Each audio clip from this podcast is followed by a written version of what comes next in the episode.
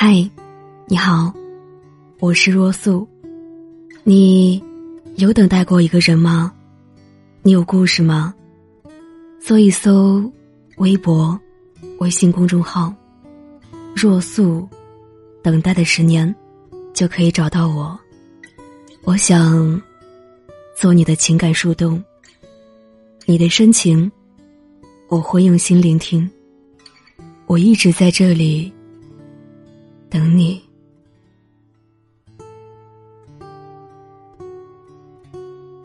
你们为什么会分手？他背着我下交友软件。故事的主人公都是我的听友。我先认识了田雾，因为他在我群里很活跃，而且重要的是身材不错。我和田雾真正熟络起来。是因为在王者谷里一起开了几次黑，他从来不骂人，声音好听，关键的总是赢。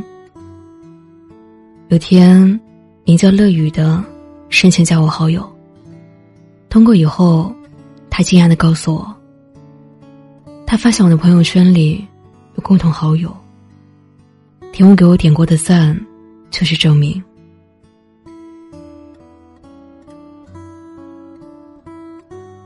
我说：“你们怎么认识的？”他说：“田雾是我前男友。你这个公众号，就是他介绍给我的。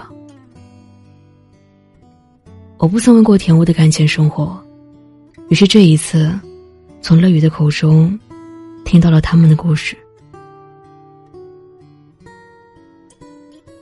他们相识于交友软件，田雾对乐雨很好。”乐宇周末总是出去兼职舞蹈老师，每次田雾都会陪他去。无论在城市的哪一个舞蹈房，在门口一等就是半天。田雾从来不抱怨什么。我想到田雾坐在舞蹈房前安静打王者的样子，都觉得画面很可爱。不光如此，乐雨说。自己喜欢有点肌肉的男生，屏幕就开始健身，所以才有了我认识的有着胸肌和腹肌的样子。从不健身到健身，从身材平庸到出彩，我知道这其中要下多大的决心。很羡慕乐雨，曾经有个如此待他的人。那这么幸福的话。为什么你们还是分手了？乐雨说：“其实也怪自己作。她不放心自己的优质男友，于是重新下载了交友软件，去上面寻找自己男友的足迹。结果还真找到了。虽然资料写着是恋爱中，可乐雨就是不懂，为什么他还留着这个软件。”于是他用小号开始和田雾聊天。约吗？乐雨上来就这么问。不约，求对象。田雾回。那你怎么还留着这个软件？不怕对象发现吗？就偶尔上来看看，聊聊天而已。田雾回。乐雨不懂，为什么有对象？还要和别人聊天，这就是所谓的新鲜感吗？累友不和男友摊牌，却总是偷偷的登软件，看男友的上一次登录是什么时候。如果是一天之前，那么乐雨的心情就会释然；如果显示的是几分钟前，那么乐雨的心情，则会瞬间低落下来，甚至还会对比。他上一次和我聊天记录是什么时候？是不是光顾着玩软件，都不回信息？信任一天天的消失，直到有一天，彻底的爆发。哪怕乐宇知道，田雾没有做对不起他的事情，可他心里却耿耿于怀。就像分手前，田雾对他说的：“就算我想约，就算你每天查的再严，我还是有机会可以约。你怎么就不能相信我一次？那你就不能为我删掉这些软件吗？”乐于哄道：“我就上去看一看，就和你每天去微博看那些鲜肉一样，不是一样吗？”田雾说。当然不一样，反正你就是去找新鲜感。万一你碰到一个好看的人来勾搭你，你最后没有把持住怎么办？你要这么想，我还能有什么办法？这样一句让人炸毛的话，彻底宣布了恋情的结束。那你去软件上找能容忍你的人去，我们分手吧。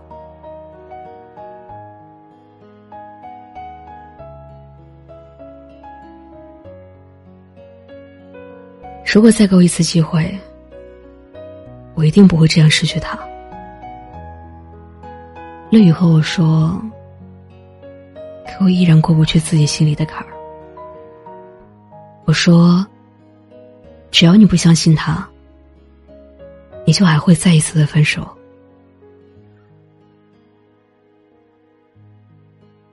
田雾和乐宇分手后，即使依旧端着软件。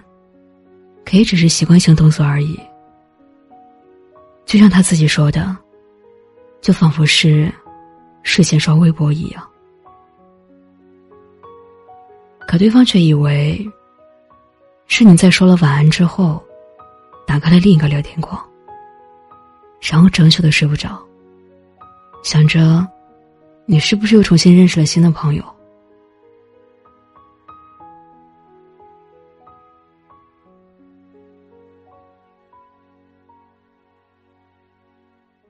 多少感情，毁在了相互猜忌和彼此的不信任。乐宇说：“田雾现在还是单身，他们偶尔也会笑着聊聊天。回想起那些年彼此的争吵，现在觉得没什么。不懂当年为什么要歇斯底里。”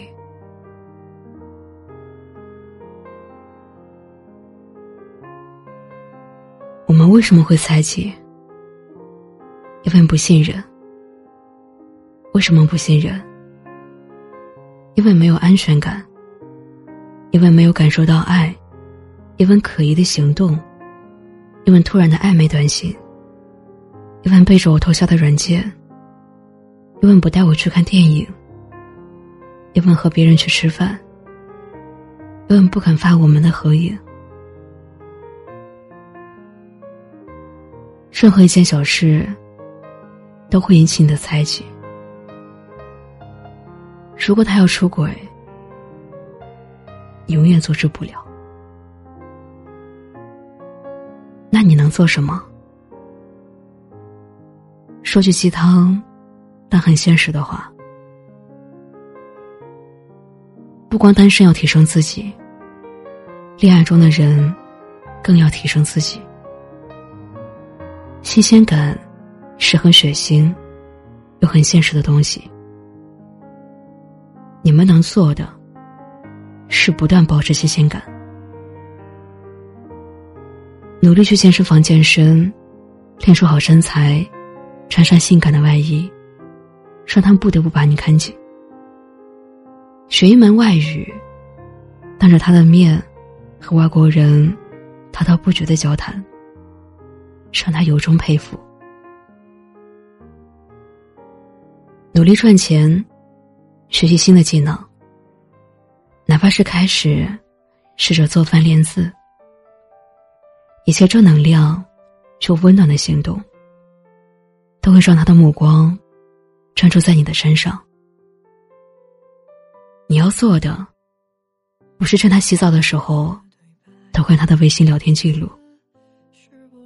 而是，让他无论在哪里，都把眼球时刻盯在你的身上。最后，哪怕分手，后悔的也是他，因为你转身，便是万紫千红。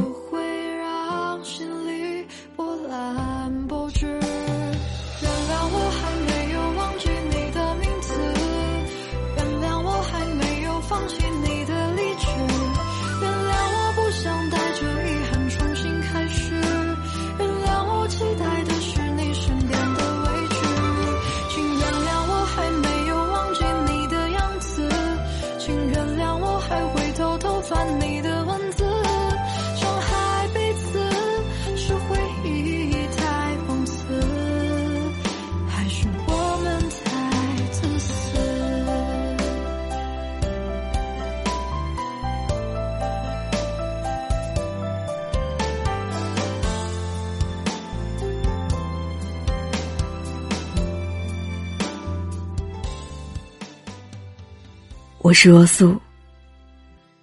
如果你喜欢我的声音，可以关注我的微博、微信公众号“若素”。